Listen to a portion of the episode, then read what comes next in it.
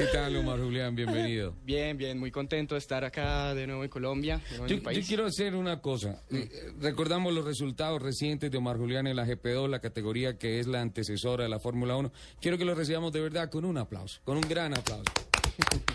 Muchas gracias. ¿Pero trajo buñuelos o no?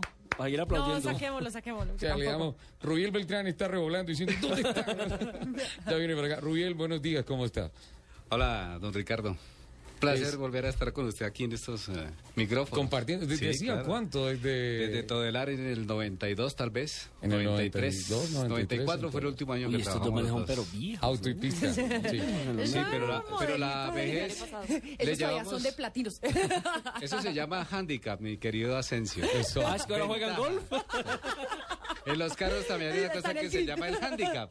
Claro. Y el handicap es tener eh, eh, una cierta ventaja sobre la gente que viene detrás de nosotros. Ya los veteranos tenemos una cierta experiencia en esto de trabajar en los medios de comunicación, gracias a Dios, que es lo que nos gusta hacer.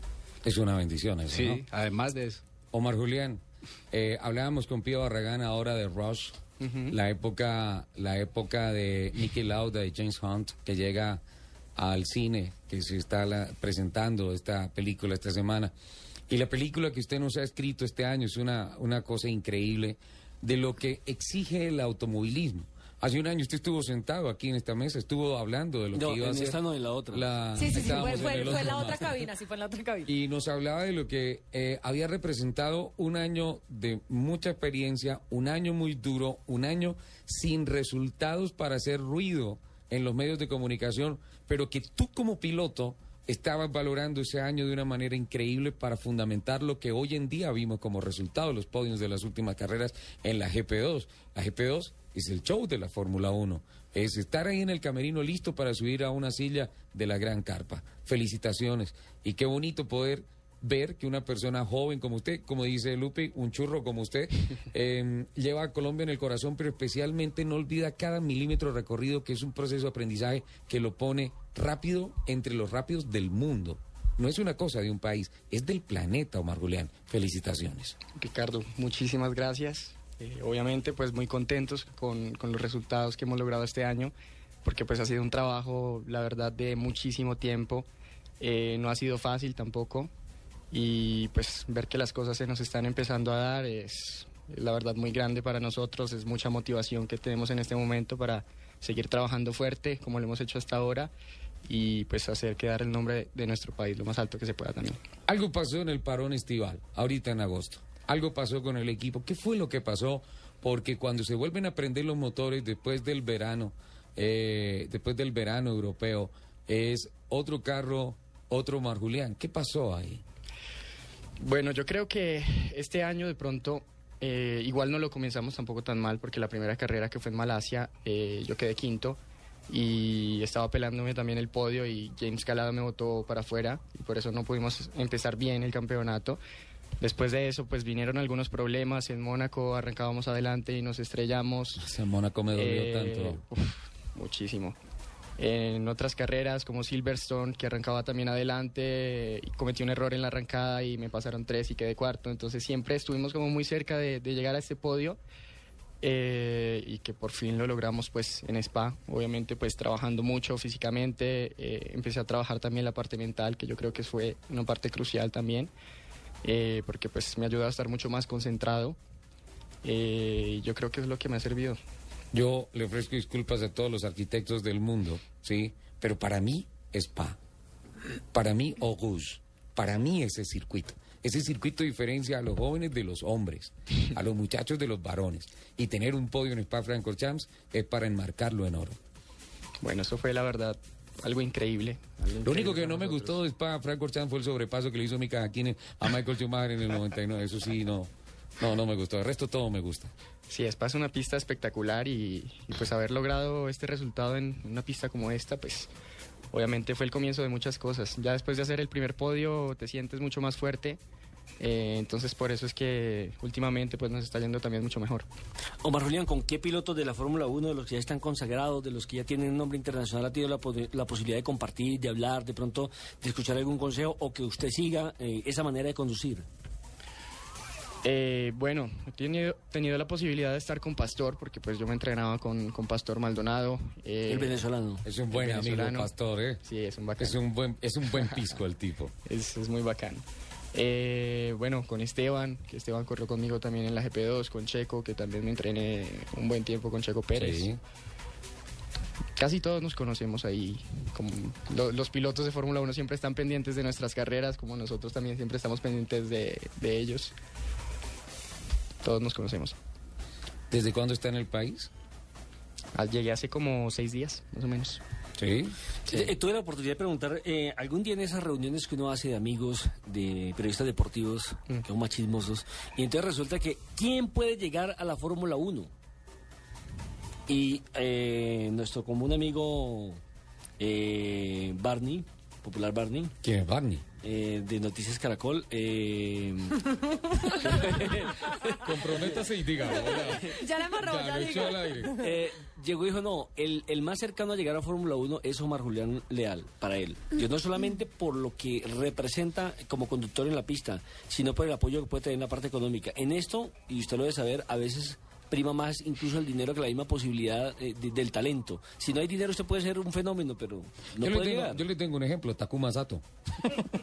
Exactamente. Tiene el dinero, pero no tiene de pronto esa capacidad. Yo, yo lo vi en Silverstone arrancar como la quinta, sexta fila en Fórmula 1, por allá en el año, ¿qué? 2002, 2003, y se le olvidó la primera curva y Oh, siguió derecho God. y se llevó seis.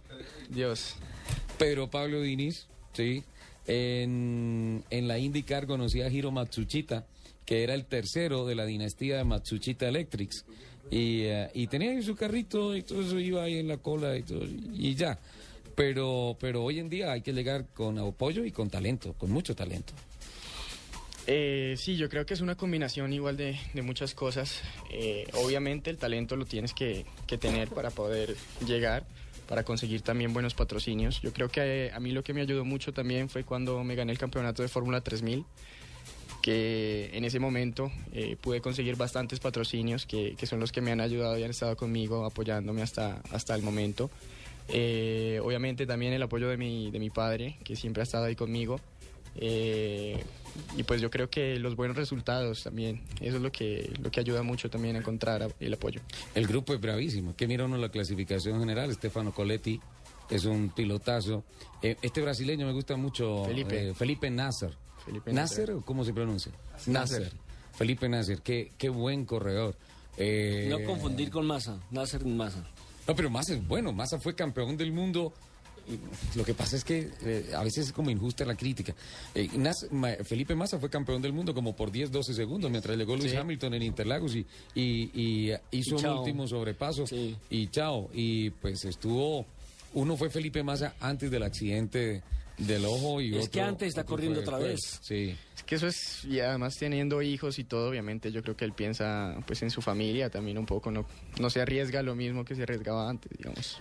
Di- dicen que los pilotos cuando son solteros, eso es cierto, arriesgan más que cuando ya tienen familia. Yo creo que sí, Son porque más- cuando no tienes, no sé, cuando estás solo piensas simplemente en ir rápido, no piensas en los demás y, y ya, rezas, lo que te puede pasar te puede pasar, si te pasa, bueno, pero pues si tienes una familia y te pasa algo, obviamente pues sufre también toda, toda tu familia. La medida es por cada hijo pierdes un segundo. Muy duro. No, yo creo que por ahí unas cuatro décimas. Omar Julián es un papá irresponsable. No sacrifica seis décimas por un hijo. Eh, Omar Julián, qué buena temporada. Se cierra con un buen sabor. En Singapur se cierra el campeonato, se cierra la temporada globalmente.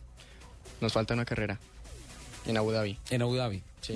Ay, ¿No necesitas un asistente? Yo llevo las maletas, como poquito, duermo en un rinconcito. Acompáñame, ¿por qué no? Bueno, está bien. Te voy a invitar. No, Es más, puedo hacer, tenemos programa. puedo hacer un cubrimiento especial desde Abu Dhabi. Otra separación más en Abu Colombia. Estaba mirando la programación y, me- y nada menos que estaba matando la final de la temporada en Abu Dhabi. Eh, sí, pues la idea igual es eh, intentar meternos dentro de los 10 primeros en el campeonato. De pronto por ese principio de campeonato que tuvimos con tantos roces, estrelladas, eh, no logramos hacer muchos puntos en las primeras carreras, pero pues ahorita estamos bastante fuertes. Entonces pues la idea es, estamos a tres puntos nomás de, de los 10 primeros del campeonato, entonces la idea es intentar, intentar meternos dentro de esos 10 para que se nos abran muchas puertas que, que están ahí muy cerca. Entonces obviamente trabajar muy duro por eso. Cuando dice abrir puertas, La embarré. ya sabe para dónde voy. Sí. Eh, viene la temporada de test de nuevos talentos. Las escuderías empiezan de Fórmula 1 a abrir kilómetros para las jóvenes promesas y obviamente lo que tienen en la mira es la GP2 y algunos talentos de la World Series de la categoría superior de 3.5. ¿sí? Jules Bianchi saltó de la 3.5 Pero allá. Jules estuvo obviamente en GP2 en primero. GP2, claro. Él ya, o sea, él ya tenía sus contactos y todo hecho en GP2. Él fue a correr World Series porque lo mandaron para allá fue por un movimiento estratégico. Como cuando Montoya se fue para Indy. indicar, pero pues ya estaba firmado prácticamente en Fórmula 1. con Frank Williams. Eh, ¿qué ¿Puedo hacer un paréntesis? qué pa- Ay, Lupi y sus mensajes. ¿Qué pasó? ¿Descubrió la página? No, está bloqueada. Es que Mari, nuestra fiel oyente de Barranquilla. Ah, Mari, mi Mari. Como tuitearon la foto, la, la foto que nos acabamos de tomar, entonces escribe, qué guapo está el invitado, Dios, muchos saludos para él. Lo que pasa, Lupe, es que sinceramente usted no puede fijar en Omar Julián porque usted parecería la mamá. ¿Le gustan Oh. los pollitos? Oiga, ¿cómo le vas a decir eso? respete. Además, ay, no, además, mire qué foto tan bonita, es la envidia, hola. Hola, sí. Qué buena, qué buena. Qué buena, qué buena qué foto. buena fotografía la que, la que tomamos. Omar Julián, no, pero ven, ¿cómo por una foto me vas a desviar? Porque ya Omar Julián nos va a dar aquí la primicia de... Ay, yo, Muy oportuna, Además, me tiene que abonar que lo estaba tratando de salvar, pero es que este señor no se le olvida nada. Omar Yo estaba Julián. tratando de sacarlo de ese embrollo Ay, ahí. Pruebas Pero pues ya nada, le talentos. tocó contarnos. No puedo contar todavía, qué pena con ustedes. Pero tenemos, Y tenemos... ni, ni siquiera trajo buñuelos y no nos va a contar Pero cuando dice no puedo, cuando dice no puedo contar, ya, ya, ya admite que algo que pasa. algo va a pasar. Algo pasa. No he dicho nada. Nosotros tampoco, no se preocupe. Bueno, Aquí nadie ha dicho nada. O sea, lo que aquí se dice, aquí se queda, tranquilo. No se queda entre los cinco. Está duro. Este man está duro. Yo mismo voy por los buñuelos, tenemos que ablandarlo. de alguna manera. No, obviamente, todo obedece a un plan estratégico. Estar en la GP2 es consecuencia de varios años de trabajo, de varios años de una planeación profesional. Profesional, eso es lo que tenemos que destacar. Pero sí queremos tener la, la que nos dé la posibilidad de ilusionarnos, Sí, con pensar en la que dicha. en un test dentro de poco, alguna cosa, algo así, podríamos tener de nuevo el tricolor nacional. Bueno, pues vamos a tener una rueda de prensa el miércoles. Este miércoles. Este miércoles donde No, no ha Están llegado. invitados o sea, de jefe de prensa porque no ha llegado invitación. No, no llegó invitación. No, no y no estamos invitación. invitados a montarnos en el Radical, en el Autero. Ninguno de los que estamos acá. Pues los invito yo, los estoy Ah, invitando sí, es en este momento, están invitados este miércoles. O sea, nos dejó así. Cucu. Voy a tener que seguir quedamos como, buenas. Voy por los buñuelos y los dejo con voces y sonidos. ¿Sí? Sí, toca ablandarlo. o sea, No, hasta, hasta el miércoles. Yo te no invito lo a café.